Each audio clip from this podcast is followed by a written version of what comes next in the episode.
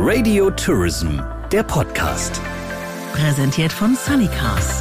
Ihr Mietwagenexperte mit dem rundum sorglos Angebot.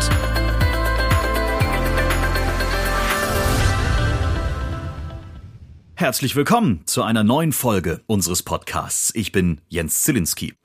Radio Tourism ist die Spezialagentur für audiovisuellen Content für die Touristik. Wir bringen unsere Kunden marketingtechnisch oder PR-technisch ins Radio, planen Werbemaßnahmen, produzieren Reisereportagen, setzen Sonderwerbeformen um oder produzieren Podcasts. Auch unseren eigenen, indem wir über die Themen der Touristik sprechen.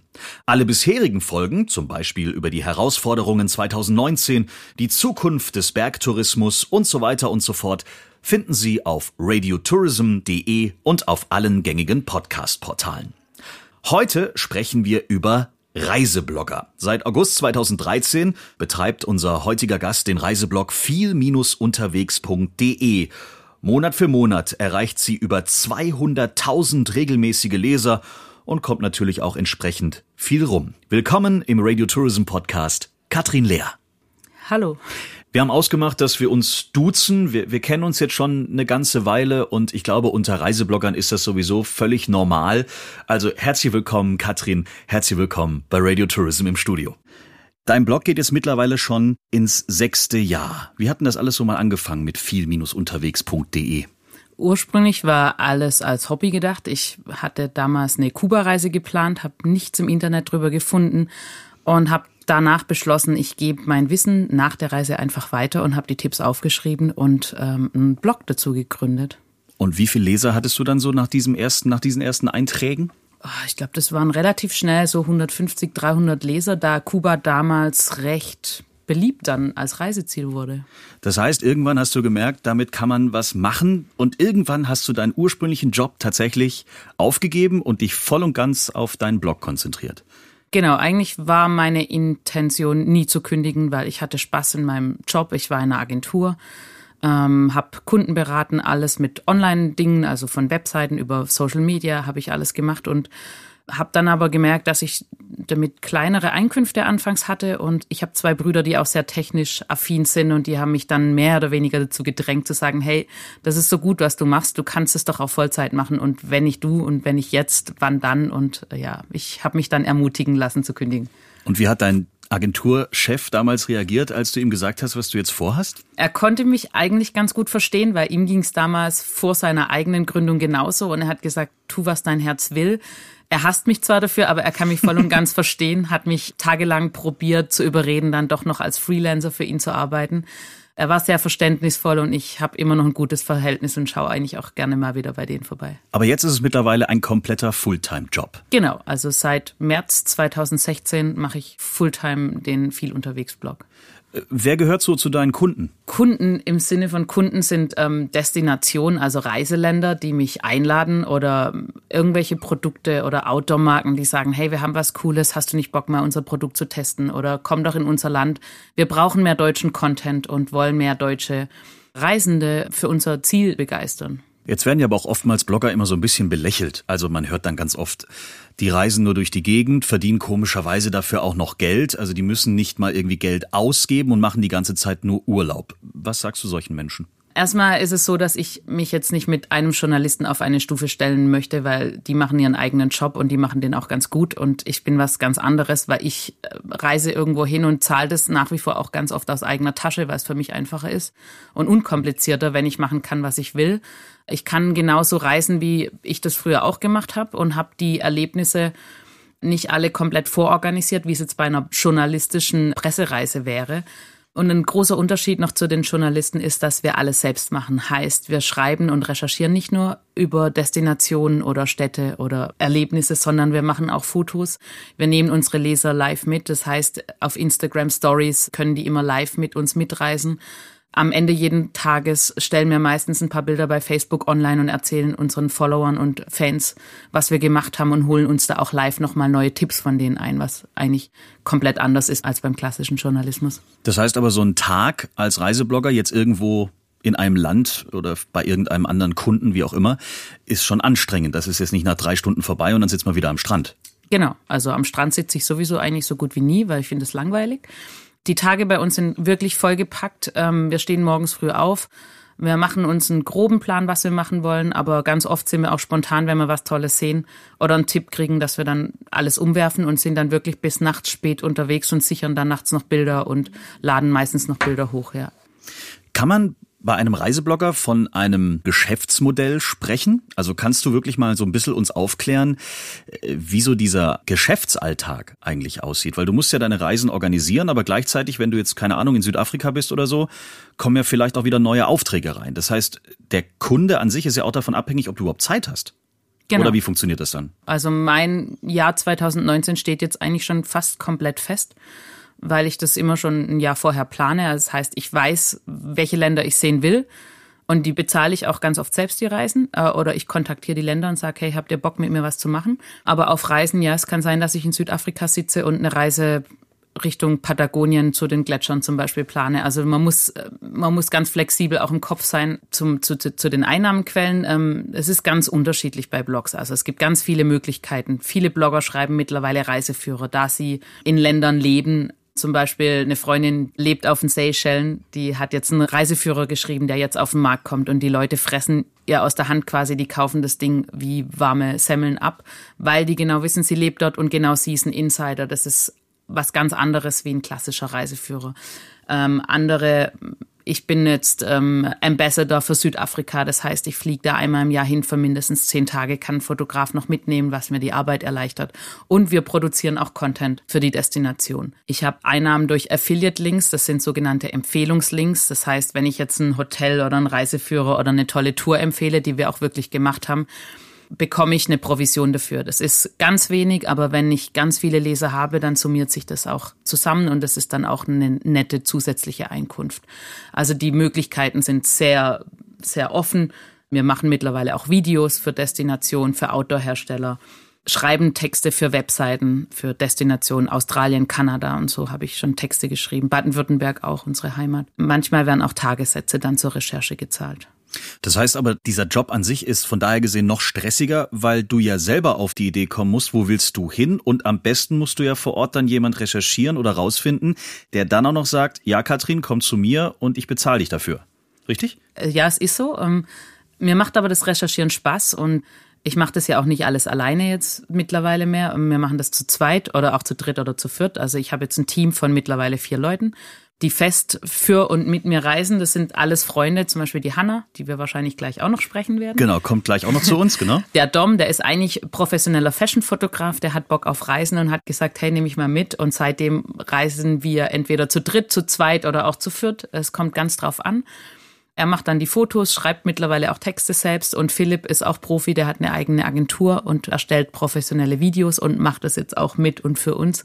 Und so recherchieren wir ganz oft gemeinsam. Und die Reisemesse ITB zum Beispiel ist auch für uns ein super Ort, um neue Kontakte zu knüpfen. Da kommen auch ganz viele Destinationen einfach auch mittlerweile auf uns zu oder Agenturen, die Länder betreuen und sagen, hey, wir, wir hätten voll Bock und wir haben da ein Thema, was mit Wandern oder mit äh, Kulinarik zu tun hat, das würde super bei euch auch passen. Habt ihr nicht Lust mal zu kommen? Aber ist es dann irgendwann nicht auch super anstrengend, wenn du merkst, naja, jetzt habe ich fünf Telefonate geführt und 20 E-Mails geschrieben, aber irgendwie beißt keiner an? Reißt ihr dann trotzdem darunter, auch wenn jetzt wirklich kein Euro zurück aufs Konto kommt?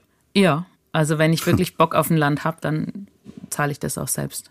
Also so war es jetzt die letzten Jahre immer. Ich war vor zwei Jahren drei Monate in Australien die haben mich dann ganz gut unterstützt, aber in Summe für drei Monate waren das Peanuts eigentlich. Und wenn man sieht, was da von Output rauskommt, ich glaube, ich habe das mal addiert, das waren über 80 Bilder auf Instagram. Mittlerweile sind es über 20 Artikel auf dem Blog, die auch ganz gut in den Suchmaschinen ranken und ganz gut Besucher bringen äh, ist das für die Destination eigentlich eine geniale Werbung. Und wenn man sieht, was die da mir mitfinanziert haben, sage ich jetzt mal, ist das wirklich ganz klein. Also wenn ich das vergleiche mit einer Printanzeige in einem Reisejournal zum Beispiel. Was ist als nächstes für eine Reise geplant? Nächste Woche fliegen wir alle, also im Team zusammen nach London. Haben wir auch komplett alles selbst organisiert, mhm. weil Dom und ich Geburtstag haben und wir wollen einfach mal zusammen was machen und probieren das jetzt auch für Städte mit Videocontent zu produzieren und da freuen wir uns schon alle drauf. Könntest du noch reisen ohne Blog? Also tatsächlich einfach nur Urlaub machen? Oder musst du zwangsläufig über das Land schreiben, Bilder machen, posten und so weiter und so fort? Funktioniert das noch? Nein. Es ist schwierig. Also letztes Jahr war ich auch privat eigentlich in Japan vier Wochen, aber das war so abgefahren und so genial, dass ich natürlich was gepostet habe. Aber ich mache das dann irgendwann später. Also ich mache nichts während der Reise. Habe jetzt dieses Jahr auch zwei Expeditionen mit Freunden, die haben das alles organisiert. Das sind auch ganz bekannte Instagrammer oder Forscher. Das kostet mich ziemlich viel Geld und ich bin aber bei der einen Expedition zehn Tage offline. Das heißt, ich bin dazu verdammt, Urlaub zu machen und das ist dann ganz gut so. Ich genieße das dann. Viel-unterwegs.de gehört zu den Top-Reiseblogs in Deutschland. Wie versteht sich denn so die Reiseblogger-Szene untereinander? Ist es so eine Art Konkurrenzkampf? Oder versteht man sich, weil man so aus der Szene ist? Oder geht's nur um die Top Ten? Geht's nur noch um die Quote? Äh, keine Ahnung, grätscht man sich da gegenseitig auf dem Weg zu irgendeinem Land oder zu irgendeinem Kunden vielleicht sogar mal ab? Oder ist es alles Friede, Freude, Internet, Eierkuchen? Ich sage immer, die Welt ist so groß, da ist für jeden irgendwo Platz und jeder hat eine eigene Nische eigentlich. Das Schöne ist bei den ganzen Reisebloggern, die das wirklich darum machen, weil sie gerne reisen. Du hast von vornherein einen gemeinsamen Nenner, sage ich jetzt mal. Das heißt, du verstehst dich gut, weil jeder ist sehr offen und reist einfach gerne und entdeckt die Welt und erlebt gerne Abenteuer. Das heißt, mit denen verstehe ich mich prima. Also wir waren jetzt auch in München und haben uns da mit dem einen oder anderen getroffen es einfach schön ist, die Leute auch mal so zu treffen und sich auszutauschen. Natürlich gibt es auch welche, mit denen man sich weniger gut versteht, wo man vielleicht auch nicht unbedingt dahinter steht, was die machen und wo man vielleicht auch sagt, na, ist vielleicht für die ganze Szene nicht so geil. Aber wir sagen immer, das merken die Leser früher oder später und von daher, wir haben da kein Problem damit. Was macht denn diese schlechten Blogger aus? Ja, es ist ganz einfach so, dass viele nicht markieren, wenn sie zum Beispiel von irgendjemand eingeladen wurden oder was bezahlt mhm. kriegen. Und dann auch behaupten, sie haben alles selbst bezahlt. Und man weiß einfach, das ist nicht so gewesen. Und das ist auch rechtlich echt bedenklich. Und da sind auch viele Kooperationspartner sehr naiv und blauäugig. Und es gibt auch manche, die würde ich jetzt nicht unbedingt empfehlen, weil ich weiß, dass es manche gibt, die klappern die Top 10 Sehenswürdigkeiten ab, um vielleicht bei einer Suchmaschine vorne zu ranken. Da fehlen mir authentische Erlebnisse. Das ist dann nichts anderes wie in einem Reiseführer, wo ich grob zusammengefasst habe, was ich mir anschauen muss. Und wir suchen ganz spezielle Erlebnisse in Städten. Das heißt, wir gucken uns immer gerne Sehenswürdigkeiten an, weil wir finden, das gehört zu einer Kultur oder zu einem Land dazu. Aber wir suchen auch gern mal in den Seitengassen, was man noch Cooles an Street Art oder versteckte Hinterhöfe, irgendwie tolle Restaurants, Kneipen, irgendwas Schönes erleben kann. Nochmal zurück zu diesem Geschäftsmodell, dass ich es auch richtig verstehe. Wie viel Zeit investierst du in so eine Vorbereitung, bis dann wirklich die Reise losgeht? Puh, das ist schwer zu sagen, aber mh, mm, wenn ich selbst was organisiere, stecke ich viel Zeit rein für die Recherche, aber da ist ja alles schnell, relativ schnell durchgebucht, sage ich jetzt mal, wenn wir alles selbst bezahlen. Wenn ich jetzt eine Kooperation mache, kann das sehr anstrengend sein, weil mit Destinationen, die dann vielleicht auch noch von staatlichen Geldern unterstützt werden oder darauf angewiesen sind, kann sehr anstrengend sein. Also da kann es sein, dass das monatelang geht. Also Australien habe ich, glaube ich, schon über ein Jahr vorher angefangen vorzubereiten. Es war dann schon ein Kraftaufwand, der oft unterschätzt wird. Genau darum machen wir jetzt mittlerweile auch ganz viel selbst, dass wir es auch bezahlen, weil wir wissen, wir investieren quasi in den guten Content und das kommt dann später in Form von Lesern oder neuen Kooperationen dann irgendwann zurück. Wo haben denn deine Leser jetzt mal am meisten reagiert? Also wo hast du gemerkt, das scheint die Leute richtig abzuholen, das scheint sie zu begeistern? Mhm. Also Japan war so ein Land, weil viele denken immer nur an Tokio und ganz viele moderne Sachen. Da waren ganz viele überrascht und haben gesagt, boah, verdammt, wir müssen da auch unbedingt mal hin. Und die haben unsere Begeisterung wahrscheinlich auch gemerkt und wir sind nach wie vor völlig begeistert von diesem Land weil Japan sehr abwechslungsreich ist. Von den Tempeln angefangen über diese Geishas, das Essen vor allem. Da kam super viel Feedback zurück. Und gleich geht's weiter mit dem Radio Tourism Podcast. Davor bedanken wir uns aber noch bei unserem Sponsor Sunnycars, Ihr Mietwagenexperte mit dem rundum Sorglosangebot. Mehr Infos dazu gibt es auch auf sunnycars.de. Und jetzt geht's weiter mit Jens Zielinski und seinen Gästen. Wir sind ja der Podcast für die Reisebranche. Das heißt, uns hören jetzt ganz viele Menschen zu, die mit der Touristik natürlich auch ihr Geld verdienen. Gibt es was, was du als Reisebloggerin eigentlich mal so über den großen Tisch auf die andere Seite rüberschieben würdest? Also gibt es vielleicht in der Touristik selbst noch irgendwie so ein paar Fragezeichen oder würdest du gerne mal so irgendeine Mauer durchbrechen und sagen, hallo Leute, sprecht doch mal mit uns? Ja, da ich auch aus der Branche ja komme, ich habe ja auch für einen Reiseveranstalter einen ganz großen gearbeitet, finde ich generell, dass sie alles mal ihre Strategie überdenken sollten und vielleicht mal weg ein bisschen von Print und TV und ihre Budgets ein bisschen Richtung äh, Blogger, die authentisch darüber schreiben, das ein bisschen so umzuschiften. Das heißt, du hast auch das Gefühl vielleicht, dass es so ein bisschen so dieses Oldschool, wir haben es schon immer so gemacht und bleiben auch dabei? Oder hat es was damit zu tun, dass die Reiseblogger immer noch nicht so richtig ernst genommen werden? Ich glaube, das ist eine Mischung aus beidem und viele wissen auch gar nicht, was sie mit uns anfangen sollen. Also sie kennen den Umgang nicht, also sie wissen nicht, was wir leisten können weil jeder will ja immer irgendwelche Zahlen, Zahlen, Zahlen, Zahlen und Conversions haben. Und ich glaube, das ist das Problem, dass man ja ganz oft nicht direkt in Conversions bei uns denken kann, weil das dauert ja auch manchmal ein bisschen, bis die Leute dann irgendwas buchen oder so. Aber wir erreichen eigentlich auf lange Frist viel mehr Menschen, da ja unsere Artikel das Leben lang online bleiben und nicht wie jetzt ein Reisemagazin oder eine Zeitung in der Mülltonne landet, wenn es gelesen ist. Jetzt haben wir vorhin schon mal ganz kurz über dein Team gesprochen. Vier Menschen sind jetzt mehr oder weniger mit dir unterwegs.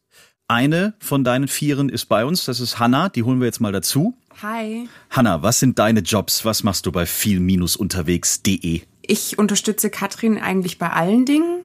Besonders bin ich halt im Bereich Performance Marketing unterwegs. Das heißt, ich bin so die Herrscherin über die Zahlen und analysiere sehr viel. Ich beschäftige mich sehr viel mit Social Media und versuche da Katrin zu unterstützen. Aber ich reise natürlich auch gerne mit ihr zusammen und dann legen wir zu zweit los. Das heißt, ihr macht dann irgendwo unterwegs so ein kleines Büro auf, im, im großen Zimmer oder im Bungalow, keine Ahnung. Habt alles dabei Genau, meistens, wenn wir zusammenreisen, dann entsteht so ein kleines Office. Ansonsten telefonieren wir eigentlich mehrmals täglich, wenn wir jetzt nicht zusammen unterwegs sind. Und ich glaube, Katrin ist die Person, mit der ich am meisten auf WhatsApp kommuniziere. War das jetzt immer auch so dein Traum? Also ist Reisen dein Riesenhobby und dann hat es einfach bei euch beiden menschlich einfach super gepasst oder, oder wie bist du jetzt dazu gekommen? Wie habt ihr euch getroffen? Also ich glaube, da muss man ein bisschen weiter ausholen. Ähm, wir kennen uns schon privat über 15 Jahre bin dann aus beruflichen Gründen nach Köln gegangen und das Reisen stand bei mir eigentlich überhaupt nicht auf der Agenda. Also ich war nie so reiseaffin wie Katrin. Sie hat mich dann 2016 das erste Mal angestoßen, für sie ähm, eine Reise anzutreten. Ähm, da bin ich nach Slowenien gefahren und von dem Tag an war ich halt super infiziert und dann ging das Ganze irgendwie seinen Lauf und irgendwann hat sie mich dazu ermutigt, auch meinen Job zu kündigen und einzusteigen. Ich habe sie überredet, ein Jahr lang. Das heißt, damals warst du quasi so ausgebucht, dass du gar keine Zeit hattest, selber nach Slowenien zu fahren? Und braucht es jetzt jemand, der schnell für dich das Ding übernimmt? Oder wie war das? Genau, das war ungefähr so. Und Hanna war total überarbeitet, kommt auch aus einer Agentur raus und sie hat gesagt, sie braucht eine Auszeit. Und da ging es um Fahrradfahren auch mitunter. Und Hanna liebt Fahrradfahren. Da habe ich gesagt, hey, wir haben alle keine Zeit. Wie wäre es, wenn du das machst? Und äh, ich wusste von vornherein, dass sie sowieso schreiben kann und offen ist. Und ja, so kam das dann zustande. Du bist natürlich die Chefin in diesem Team, aber was ist jetzt, wenn jetzt zum Beispiel Hanna sagen würde, sie will jetzt nach Japan und du sagst aber, nee, es geht nach Australien. Wird das dann ausgewürfelt oder wie findet diese Planung jetzt mit diesem Team statt? Ja, dann geht Hannah nach Japan und ich gehe nach Australien. Ach, so läuft ja. es dann ab. Alles klar, hab's verstanden. Aber wir haben meistens so die sehr ähnlichen Reiseziele, beziehungsweise wenn es dann zu abenteuerlich und expeditionsmäßig wird, wie jetzt mit Wandern ganz viel, da sagt dann Hannah, nimm Dom oder Philipp mit, da habe ich keinen Bock drauf. Ich mache dann was anderes. Wie viele Tage seid ihr eigentlich im Jahr noch zu Hause? Also jetzt bin ich maximal 48 Stunden zu Hause, um Wäsche zu wechseln und dann bin ich wieder unterwegs. Wahnsinn. Hat man dann noch so eine Art Heimatgefühl? Gibt es sowas noch oder ist eigentlich jetzt die Welt das Zuhause? Ich glaube, wir hatten da letztens schon mal eine Diskussion drüber, dass dieses ständige Reisen ähm, und dieses Umziehen, weil ich halt auch nicht mehr in meinem Heimatort lebe, für mich dieses Heimatgefühl aufgelöst hat. Also eigentlich ist meine Heimat äh, kein fester Ort, sondern sind das Menschen, mit denen ich gerne zusammen bin. Genau, bei mir ist es auch so und ähm, ich habe jetzt für dieses Jahr fest vorgenommen, dass ich mehr als das halbe Jahr zu Hause bin. Das war die letzten zwei, drei Jahre anders, seit ich das Vollzeit mache. Da war ich schon extrem viel und auch auf langen Reisen unterwegs. Das heißt, ich war jetzt gegen Ende des Jahres für fünf Wochen unterwegs. Danach habe ich wirklich Urlaub gemacht, drei Wochen. Aber das war wiederum Südafrika, wo ich das auch unter anderem Hanna und anderen Freunden gezeigt habe. Das war dann wieder kein richtiger Urlaub, aber war schon entspannt. Und mein Heimatgefühl ist eigentlich noch viel größer geworden, seitdem ich so viel unterwegs bin. Und ich sage das auch meinen Freunden zu Hause, dass sie jetzt endlich mal zu schätzen wissen, wie schön eigentlich Heilbronn ist. Also man nimmt das ganz anders wahr. Wie malt man sich denn so die Zukunft aus? Also irgendwann ist man doch auch mal in einem Alter, wo man vielleicht einmal irgendwie ankommen möchte. Also so, jetzt bist du schon mal ein halbes Jahr zu Hause, ist ja schon mal ein Anfang. Aber wie lang kann man das machen? Reiseblogger bis ins hohe Alter? Ist das jetzt wirklich der Job, bis es nicht mehr geht? Die Diskussion hatten wir lustigerweise gestern auf dem Heimweg von München, weil Hannah mich genau dasselbe gefragt hat, ob ich mir das vorstellen kann, wieder sesshaft zu werden. Aber ich bin ja eigentlich sesshaft. Also meine, ich habe meine Wohnung nach wie vor in Heilbronn und ich bin auch sehr gerne da und ich will auch gar nicht weg. Ich wollte mal weg, ich will es aber nimmer. Ich kann auch mir gut vorstellen, nur noch dreimal im Jahr Urlaub zu machen, wie jeder andere auch. Das ist überhaupt gar kein Problem, weil der Content auf dem Blog ist ja da.